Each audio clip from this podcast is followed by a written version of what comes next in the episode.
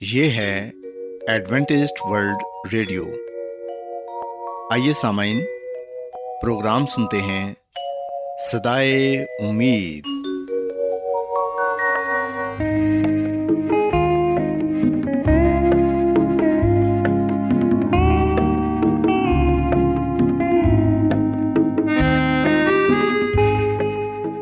سامعین، پروگرام سدائے امید کے ساتھ میں آپ کی میزبان فرا سلیم اور صادق عبداللہ خان آپ کی خدمت میں حاضر ہیں۔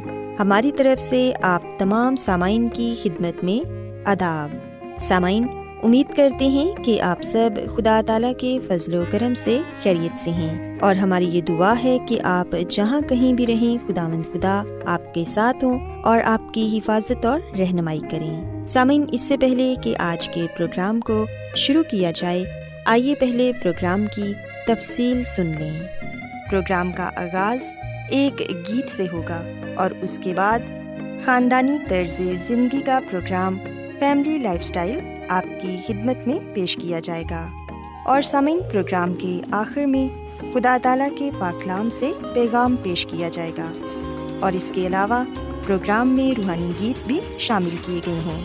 تو سامعین، آئیے آغاز اس خوبصورت گیت سے کرتے ہیں۔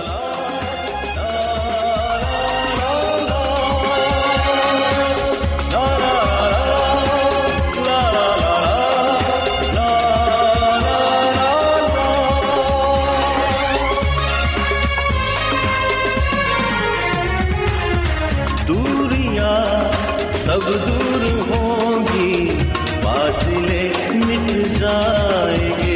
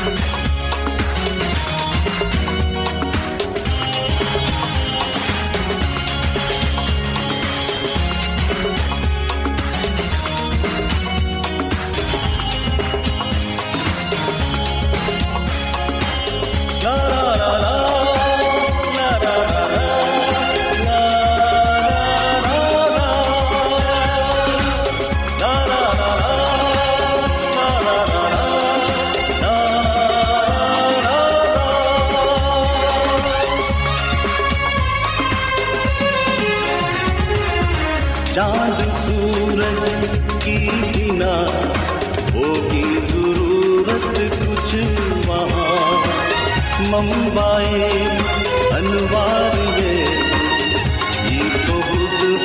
گے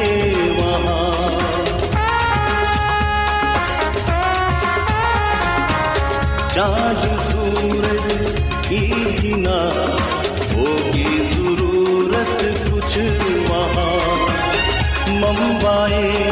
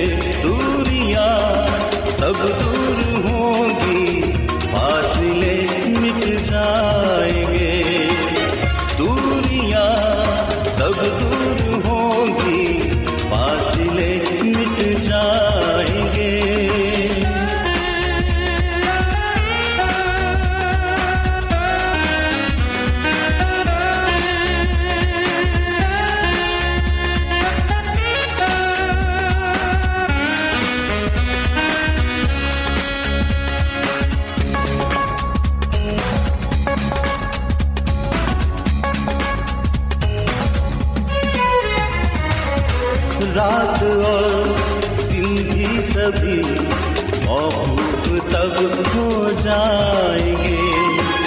نور کے بادل پھر اس کے ہر طرف چھا جائیں گے۔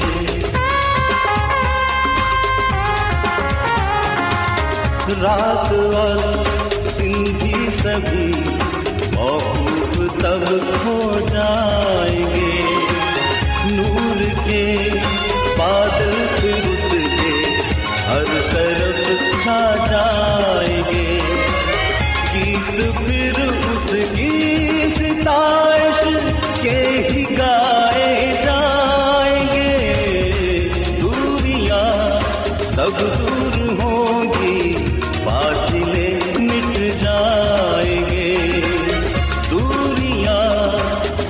سب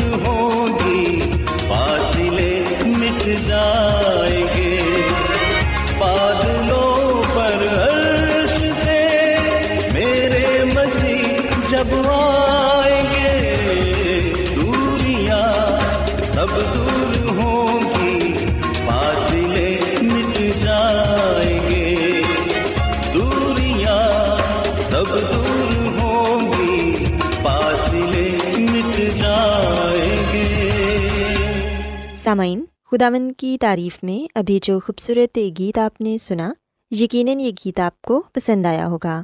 اب وقت ہے کہ خاندانی طرز زندگی کا پروگرام فیملی لائف سٹائل آپ کی خدمت میں پیش کیا جائے۔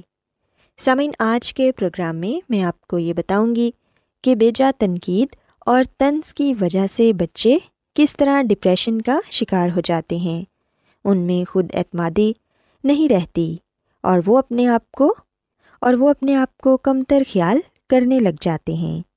سامعین، انسانی شخصیت کی تکمیل میں جہاں بہت سے عوامل کار فرما ہوتے ہیں، وہاں شخصیت کی خامیوں کو دور کرنے کے لیے اگر مثبت انداز میں تنقید ہو تو کچھ غلط نہیں، کیونکہ تنقید انسان کو اپنی شخصیت میں موجود خامیوں سے آگاہ کرنے کے ساتھ ساتھ ان کی درستگی کا موقع بھی فراہم کرتی ہے۔ خاندان افراد کا وہ مجموعہ ہے جو ذہنی ہم آہنگی، یکساں مفادات اور احسار و قربانی جیسے جذبات کی بنیاد پر وجود میں آتا ہے۔ اس کی بنیادی بناوٹ ہمیشہ سے ایسی رہی ہے، چاہے وہ غاروں میں رہنے والا انسان ہو یا پھر آج کے جدید طرز سے آراستہ مکانوں میں۔ سامعین، انسان کو ایک خاندان کی ضرورت ہمیشہ سے ہی رہی ہے۔ ہر انسان کسی نہ کسی موڑ پر کسی نہ کسی حوالے سے طنز اور تنقید کا سامنا ضرور کرتا ہے۔ لیکن اگر یہ حد سے بڑھ جائے تو انسانی شخصیت تباہ ہو کر رہ جاتی ہے۔ کئی دفعہ ایسا ہوتا ہے کہ گھر میں کسی ایک بچے کو بہت زیادہ تنقید کا نشانہ بنایا جاتا ہے۔ اس کا مقابلہ گھر میں موجود دوسرے بہن بھائیوں سے کیا جاتا ہے۔ اور یہ کہا جاتا ہے کہ وہ تم سے زیادہ قابل اور بہترین صلاحیتوں کا مالک ہے۔ سامعین، ایسا بھی ہوتا ہے کہ والدین اپنے دو بچوں میں موازنہ کرتے ہیں۔ چاہے وہ فیشن سے متعلق معلومات ہوں یا گھر کی ذمہ داریاں ہوں یا پھر باہر کی۔ والدین اکثر اس بچے کی تعریف اور حوصلہ افزائی کرتے ہیں جو زیادہ صلاحیتوں کا مالک ہو۔ یہ سوچے بغیر کہ ہمارے دوسرے بچے کی شخصیت پر کس قدر منفی اثرات مرتب ہوں گے۔ کئی دفعہ والدین ایک بچے کو بار بار روکتے ٹوکتے رہتے ہیں کہ تم نے یہ کام ٹھیک نہیں کیا، یہی کام اگر تمہاری بڑی بہن یا تمہارا کوئی بڑا بھائی کرتا تو وہ بہتر انداز میں کرتا۔ تم میں یہ کام کرنے کی صلاحیت ہی نہیں، اور نہ ہی تم یہ کام کر سکتے ہو۔ سامعین، جب والدین اس طرح کا رویہ اختیار کرتے ہیں تو جس بچے کو تنقید کا نشانہ بنایا جاتا ہے، وہ ڈپریشن کا شکار ہو جاتا ہے۔ بعض گھرانوں میں والدین بیٹے کی نسبت بیٹے کو زیادہ اہمیت دیتے ہیں۔ اس کی ہر ناجائز خواہش کو بھی پورا کرنے کی کوشش کرتے ہیں۔ ان کی کوشش ہوتی ہے کہ بیٹے ان کے بڑھاپے کا سہارا ہیں، جنہوں نے ان کو کما کر دینا ہے۔ جبکہ بیٹیوں میں ایسی کوئی صلاحیت ہی نہیں کہ وہ والدین کا سہارا بنے یا تنزن یہ بھی کہا جاتا ہے کہ انہوں نے کون سا کما کر لانا ہے۔ سامعین، ایسی تنقید بھی ایک لڑکی میں احساس کمتری پیدا کرتی ہے اور وہ سوچنے لگتی ہے کہ اس میں کچھ کرنے کی صلاحیت ہی نہیں۔ اکثر اوقات والدین بہنوں میں بھی موازنہ کرتے ہیں کہ ایک شکل و صورت میں، قابلیت میں اور صلاحیتوں میں دوسری بہن سے بڑھ کر ہے۔ نہ صرف فیملی والے بلکہ خاندان میں بھی۔ اگر وہ کہیں جائیں تو ایک بہن کی اہمیت دوسری بہن کو ذہنی اذیت میں مبتلا کر دیتی ہے۔ سامعین، ایک فیملی میں بہن بھائیوں میں ایک دوسرے پر تنقید اور طنز کی عادت کے زیادہ ذمہ دار والدین بھی ہوتے ہیں، کیونکہ اکثر والدین بچوں کے غلط رویوں کو جان بوجھ کر نظر انداز کر دیتے ہیں، جس کی وجہ سے وہ جھگڑالو اور بدتمیز ہو جاتے ہیں اور اپنے بہن بھائیوں سے ان کا خلوص اور پیار کا رشتہ بھی کم ہو جاتا ہے۔ پھر وہ اپنے بہن یا بھائی کی دل آزاری کرنے کا کوئی بھی موقع ہاتھ سے نہیں جانے دیتے۔ جس سے متاثرہ شخص ذہنی اذیت سے دو چار ہو کر احساس کمتری میں مبتلا ہو جاتا ہے اور ہر کام کرنے سے پہلے سوچتا ہے کہ کہیں اس سے پھر کوئی ایسی غلطی نہ ہو جائے کہ پھر سے اس پر تنقید ہو۔ اس میں خود اعتمادی کی کمی بھی پیدا ہونے لگتی ہے۔ حالات کا مقابلہ کرنے کا حوصلہ نہیں رہتا۔ مسلسل ذہنی دباؤ کی وجہ سے وہ مختلف نفسیاتی بیماریوں کا بھی شکار ہو جاتا ہے۔ سامعین، شخصیت میں خود اعتمادی اسی صورت میں پیدا ہوگی جس گھر کے ماحول میں بیجا تنقید اور طنز کی بجائے افراد کے درمیان ایک دوسرے کی عزت و وقار کا رشتہ قائم ہوگا۔ گھر کا ماحول خوشگوار بنانے کے لیے ضروری ہے کہ تمام افراد ایک دوسرے کے نقطۂ نظر کا احترام کریں اور اسے قبول کرنے کی عادت بھی ہونی چاہیے۔ سامعین، برداشت کے دامن کو ہاتھ سے کبھی نہ جانے دیں، کیونکہ وقتی طور پر برداشت کیا جانے والا فیصلہ خاندان کے افراد کے درمیان بہت سی غلط فہمیاں پیدا ہونے سے روک سکتا ہے۔ اس کے علاوہ گھر کا ماحول خوشگوار رکھنے کا ایک ذریعہ تمام افراد کے درمیان رابطہ بھی ہے، کیونکہ باہمی تبادلہ خیال کا یہ سلسلہ خاندان کے تمام افراد کو ان کے بیشتر مسائل کا حل فراہم کرتا ہے اور مشکلات کی بہت سی گریں کھولنے میں مدد دینے کے علاوہ ذہنی ہم آہنگی بڑھانے میں بھی اہم کردار ادا کرتا ہے۔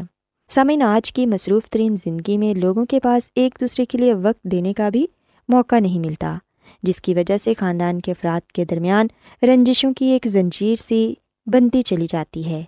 ایسی صورت میں ماحول کو خوشگوار رکھنے کا سوال ہی پیدا نہیں ہوتا۔ رشتوں کی اہمیت کا زوال آج کے دور میں اولاد کو اپنے ماں باپ جیسی انمول نعمت سے بھی محروم کر رہا ہے۔ الغرض خوشگوار اور پرسکون گھر کا تصور اسی وقت وجود میں آ سکتا ہے جب ہر فرد ایک دوسرے کے جذبات کا احترام کرے اور ساتھ یہ کوشش بھی ہونی چاہیے کہ کسی کی بھی حق تلفی نہ ہو۔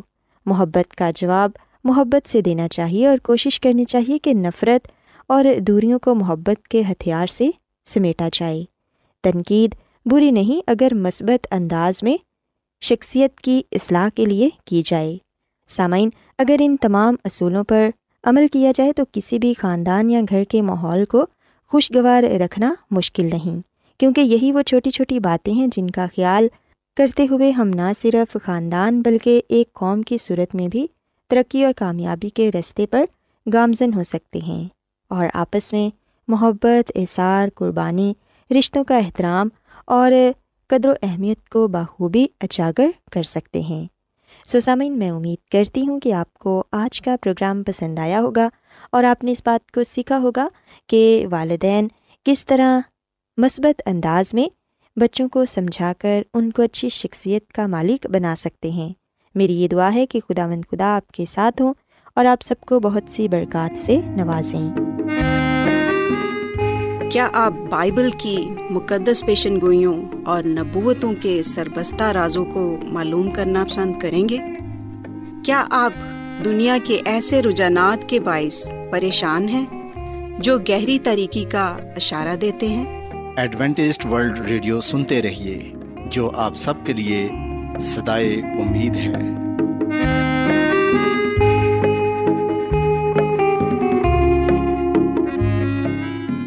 سامعین، بائبل مقدس کی تعلیمات کو مزید سیکھنے کے لیے یا اگر آپ کا کوئی سوال ہو تو آپ ہم سے واٹس ایپ کے ذریعے اس نمبر پر رابطہ کر سکتے ہیں۔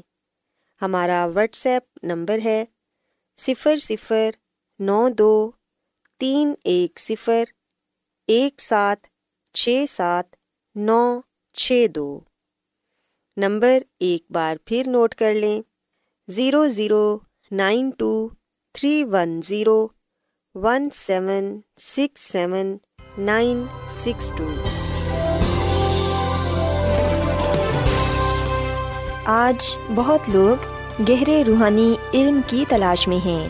وہ اس پریشان کن دنیا میں راحت اور خوشی کے خواہش مند ہیں۔ اور خوشخبری یہ ہے کہ بائبل مقدس آپ کی زندگی کے مقاصد کو ظاہر کرتی ہے۔ اے ڈبلیو آر پر ہم آپ کو خدا کا کلام سکھاتے ہیں، جو اپنی گواہی آپ ہے۔ سامعین، آپ ہمارا پروگرام انٹرنیٹ پر بھی سن سکتے ہیں۔ ہماری ویب سائٹ ہے W W W dot A W R dot O R G Adventist world radio کی جانب سے پروگرام سدائے امید پیش کیا جا رہا ہے۔ سامعین اب وقت ہے کہ خداوند کے الہی پاکلام میں سے پیغام پیش کیا جائے۔ آج آپ کے لیے پیغام خدا کے خادم عظمت ایمینول پیش کریں گے۔ خدا مدیس مسیح کے نام میں آپ سب کو سلام۔ محترم سامعین، اب وقت ہے کہ ہم خدا کے کلام کو سنیں۔ آئے ہم اپنے ایمان کی مضبوطی اور ایمان کی ترقی کے لیے خدا کے کلام کو سنتے ہیں۔ سامعین، آج کا مقدس پاکلام دانیل کی کتاب کے سات باپ کے آٹھویں عید سے لیا گیا ہے، جہاں پر ہم، جہاں پر ہم ایک چھوٹا سینگ پاتے ہیں۔ کلام مقدس میں لکھا ہے، دانیل کی کتاب کے سات باپ کی آٹھ آیت میں میں نے ان سینگوں پر غور سے نظر کی اور کیا دیکھتا ہوں کہ ان کے درمیان میں سے ایک اور چھوٹا سا سینگ نکلا۔ جس کے آگے پہلو میں سے تین سینگ جڑ سے اکھاڑے گئے اور کیا دیکھتا ہوں کہ اس سینگ میں سے انسان کسی آنکھیں ہیں اور ایک منہ ہے جس سے گھمنڈ کی باتیں نکلتی ہیں۔ پاکلام کے پڑھے سنے جانے پر خدا کی برکت ہو۔ آمین۔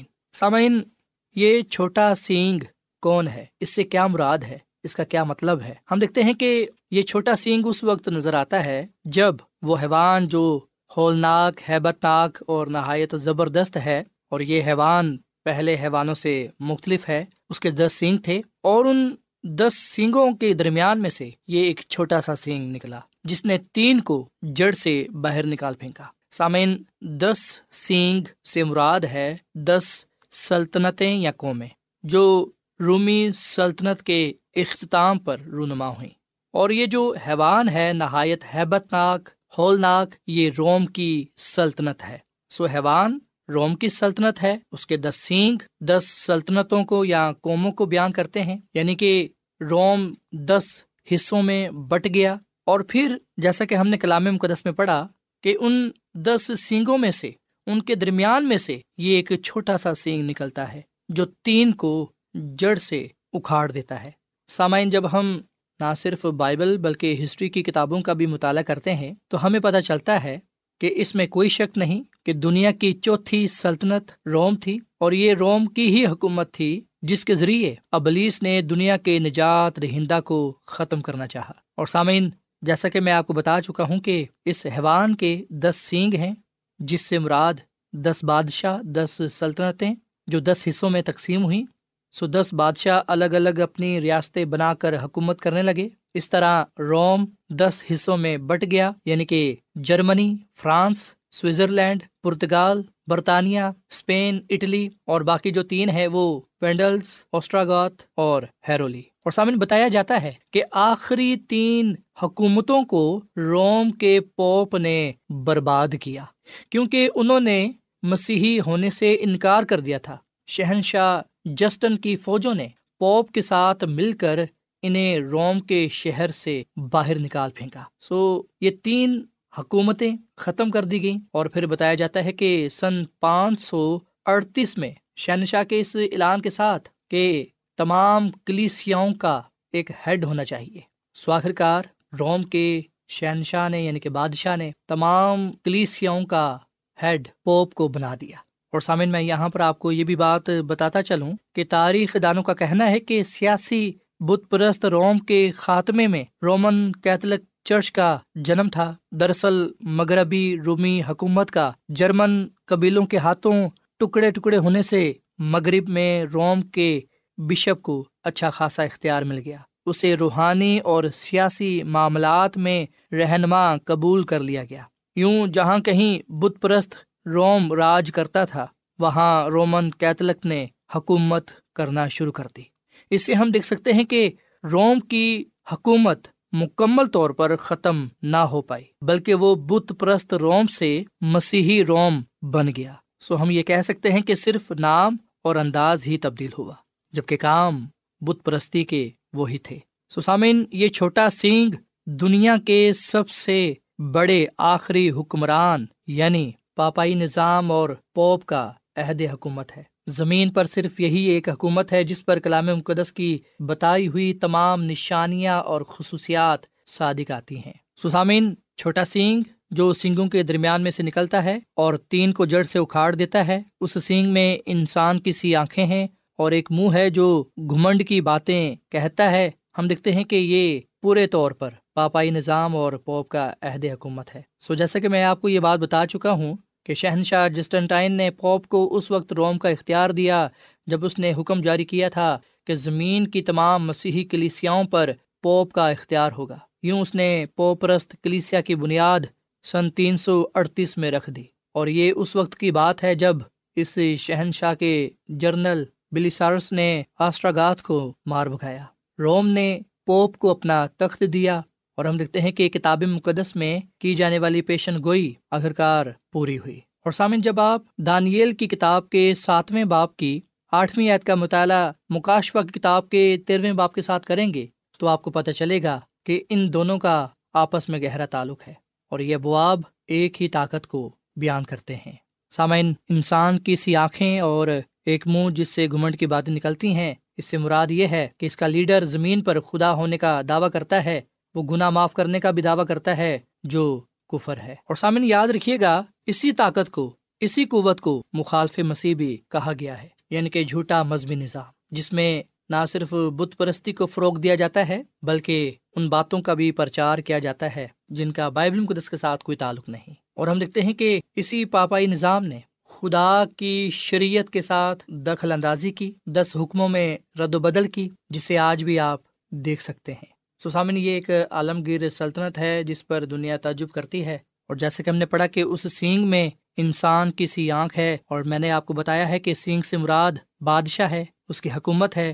مطلب یہ کہ اس کا جو سربراہ ہے، وہ آدمی ہے، جس کے نام کا عدد چھ سو چھیاسٹھ ہے۔ اس کی چھاپ بڑی حیبت ناک ہے، اور جو اسے لے گا، اسے آگ کی جیل میں ڈالا جائے گا، اور وہ ابدی زندگی سے محروم ہو جائے گا۔ سسامن جب ہم بائبل مقدس میں ان سچائیوں کو جاننے والے بنتے ہیں۔ تو ہمارے لیے یہ ضروری ہے کہ ہم بت پرست نظام سے کنارہ کریں اور ہم بزرگ ابراہم کی طرح باہر نکل آئیں۔ جس طرح بزرگ ابراہم خدا کے کہنے کے مطابق، خدا کے حکم کے مطابق کسدیوں کے اور سے، جو اس کے باپ دادا کا شہر تھا، جہاں پر بت پرستی پائی جاتی تھی، گناہ کا شہر، گناہ کا گڑھ، ہم دیکھتے ہیں کہ وہ وہاں سے باہر نکل آیا اور اس نے اس ملک کی طرف سفر کیا جو خدا اسے دینے کو تھا۔ نہ صرف اسے بلکہ اس کی اولاد کو بھی۔ سامن، خدا نے ہمارے ساتھ بھی وعدہ کیا ہے کہ وہ ہمیں اپنی بادشاہی میں لے جائے گا۔ آئے ہم ایمان کے ساتھ بت پرستی کے نظام سے باہر نکل آئیں، جھوٹی تعلیم کو اپنی زندگیوں سے باہر نکال پھینکیں اور ہم کلام کی سچائیوں کو اپنی زندگی کا حصہ بنائیں۔ سچائی سے واقف ہوں کیونکہ سچائی ہی ہمیں آزاد کرے گی۔ سو خدا مند مجھے اور آپ کو یہ فضل بخشے کہ ہم خدا مند اپنے خدا کے ساتھ وفادار رہیں، کلام مقدس کی سچائیوں کو جانیں، سمجھیں اور جان دینے تک ان کے ساتھ وفادار رہیں تاکہ ہم خدا مند سے زندگی کا تاج پانے والے بنے خدا مند ہمیں اس کلام کے وسیلے سے بڑی برکت دے۔ آئیے سامعین ہم دعا کریں۔ اے زمین اور آسمان کے خدا، ہم تیرا شکر ادا کرتے ہیں، تیری تعریف کرتے ہیں۔ تو جو بھلا خدا ہے، تیری شفقت ابدی ہے، تیرا پیار نرالا ہے۔ اے خدا آج ہم نے چھوٹے سینگ کے بارے میں جانا، جو بت پرست پاپائی نظام ہے۔ اے خدا مند تو یہ چاہتا ہے کہ ہم جھوٹے مذہبی نظام سے باہر نکل آئے اس تعلیم کو اپنی زندگیوں سے، خاندانوں سے، کلیسیاؤں سے باہر نکال پھینکیں، جس تعلیم کا تعلق تیرے کلام کے ساتھ نہیں۔ اے خدا مند فضل بخش کے ہم کلام کی سچائیوں کو جانیں، کلام کی سچائیوں پر عمل کریں اور تیرے حکموں پر عمل کریں، تاکہ ہم اپنی محبت کا، وفاداری کا ایمان کا اقرار اظہار کر سکیں۔ اے خداوند، اس کلام کے وسیلے سے تو ہمیں برکت دے، سچائی کو سمجھنے کی اور قبول کرنے کی توفیق تفرما اور اپنے ساتھ وفادار رہنے کی توفیق بخش۔ کلام کے وسیلے سے بڑی برکت دے کیونکہ یہ دعا مانگ لیتے ہیں اپنے خدا مسیح یسو کے نام میں۔ آمین۔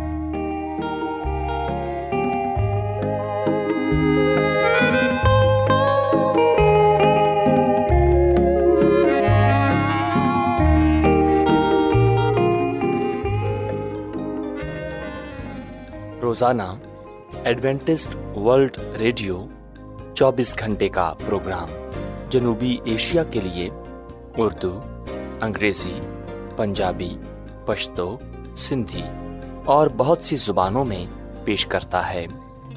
صحت، متوازن خوراک، تعلیم، خاندانی زندگی اور بائبل مقدس کو سمجھنے کے لیے ایڈوینٹسٹ ورلڈ ریڈیو ضرور سنیے۔ یہ ریڈیو آپ کی فکر کرتا ہے۔ ایڈوینٹیسٹ ورلڈ ریڈیو کی جانب سے پروگرام سدائے امید پیش کیا جا رہا تھا۔ سامعین، امید کرتے ہیں کہ آج کا پروگرام آپ کو یقیناً پسند آیا ہوگا۔ بائبل مقدس کی تعلیمات کو مزید سیکھنے کے لیے آپ ہم سے واٹس ایپ کے ذریعے بھی رابطہ کر سکتے ہیں۔ سامعین، ہمارا واٹس ایپ نمبر ہے صفر صفر نو دو تین ایک صفر ایک سات چھ سات نو چھ دو۔ نمبر ایک بار پھر نوٹ کر لیں zero zero nine two three one zero one seven six seven nine six two. سامعین، کل اسی وقت اور اسی فریکوینسی پر دوبارہ آپ سے ملاقات ہوگی۔ اب اپنی میزبان فرا سلیم کو اجازت دیں۔ خدا حافظ۔